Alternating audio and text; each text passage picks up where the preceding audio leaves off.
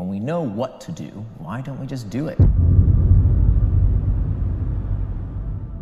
And particularly in, in today's age where we have the world's information at our fingertips, we don't have the excuse of not knowing what to do anymore. Who doesn't know basically how to lose weight? Who doesn't know that if you want to have better relationships with people, you have to be fully present with them? Who doesn't know that if you want to do better at your job, you have to do the work, especially the hard stuff that other people don't want to do? We know these things. So there's no excuse anymore to say, well, I just didn't know how. What we're lacking is the ability to follow through. We're lacking the ability to avoid distraction. Getting ahead in life is not just about doing the right, right things, it's about avoiding not doing the wrong things. And that's what becoming indistractable is all about. It's about whatever it is that you say is important to you in your life, how do you make sure you do those things? So let's start with defining what we mean by distraction. So the best way to understand what distraction is, is to understand what it is not. So the opposite of distraction is not focus. The opposite of distraction is traction. They both come from the same Latin root, meaning trahere, which means to pull. Traction is any action that pulls you towards what you want to do, things that you do with intent. The opposite of traction is distraction, anything that pulls you away from something that you plan to do, something that you are not doing with intent. So, this is super important for two reasons. One, I think it frees us from this moral hierarchy that what you do with your time, that's frivolous.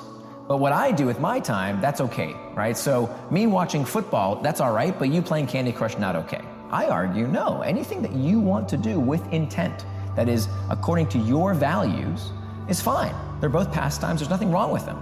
Anything can be traction. And just like anything can become traction if you plan for it, anything can become distraction as well. So, for example, I work with a lot of folks. They say they're going to do something. They say they're going to work on that big project. They're going to stop procrastinating and do that thing that they've been planning to do right after they check email, right after they scroll that Slack channel, right after they do that quick thing that, that they have to talk with a colleague real quick. And so 30, 45 minutes later, they still haven't started to do the thing they plan to do. We are slaves now to the urgent at the sacrifice of the important when we do that. In today's age, where technology is so pervasive and so persuasive, I mean, it is designed to be persuasive, and we want it to be persuasive. We right. want products to be engaging.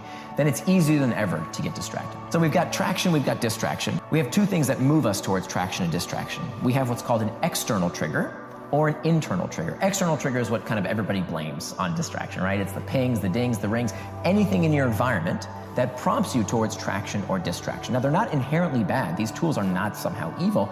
If a notification on your phone says, hey, it's time to wake up and hit the gym, or it's time to go to that meeting, or it's time to do the thing you plan to do, it's moving you towards traction.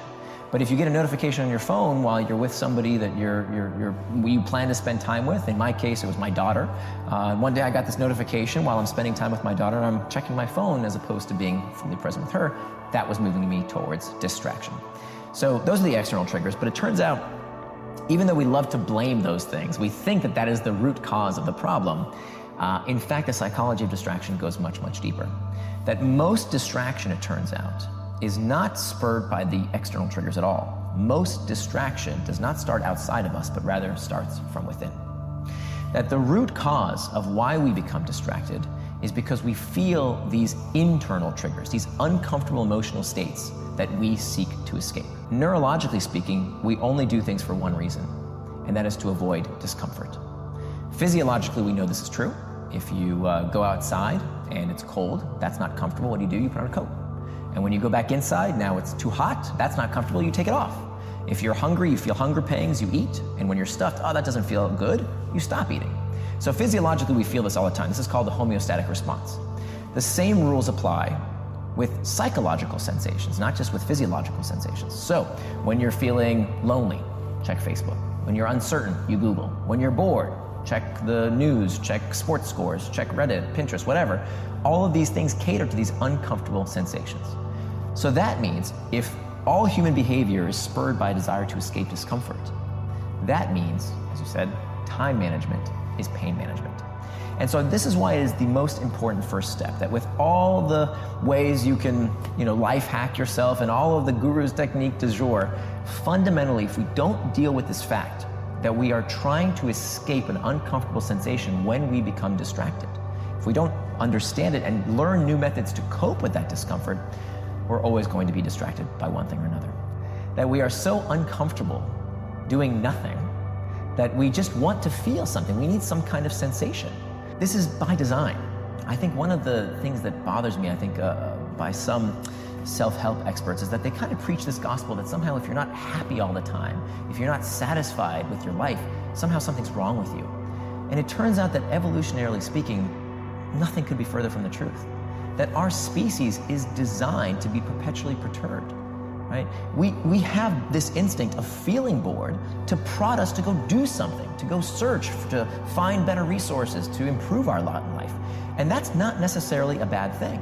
That we can harness that, right? This is the same impulse that helps us develop uh, life changing medicine, helps us uh, uh, invent new things, helps us shoot for the moon. It comes from that desire for more. So I don't think the answer to all of our problems is to not want, to not crave, to not desire. I think the answer is to channel these internal triggers towards traction rather than distraction. I mean, if there's one thing that our brain is incredibly good at is pattern matching. So if the brain feels discomfort and then finds something that can relieve that discomfort, that's what it forms the habit around. We need to understand that if we are to fight distraction, if we are to be the kind of people who do what we say we're going to do, we only really have two choices.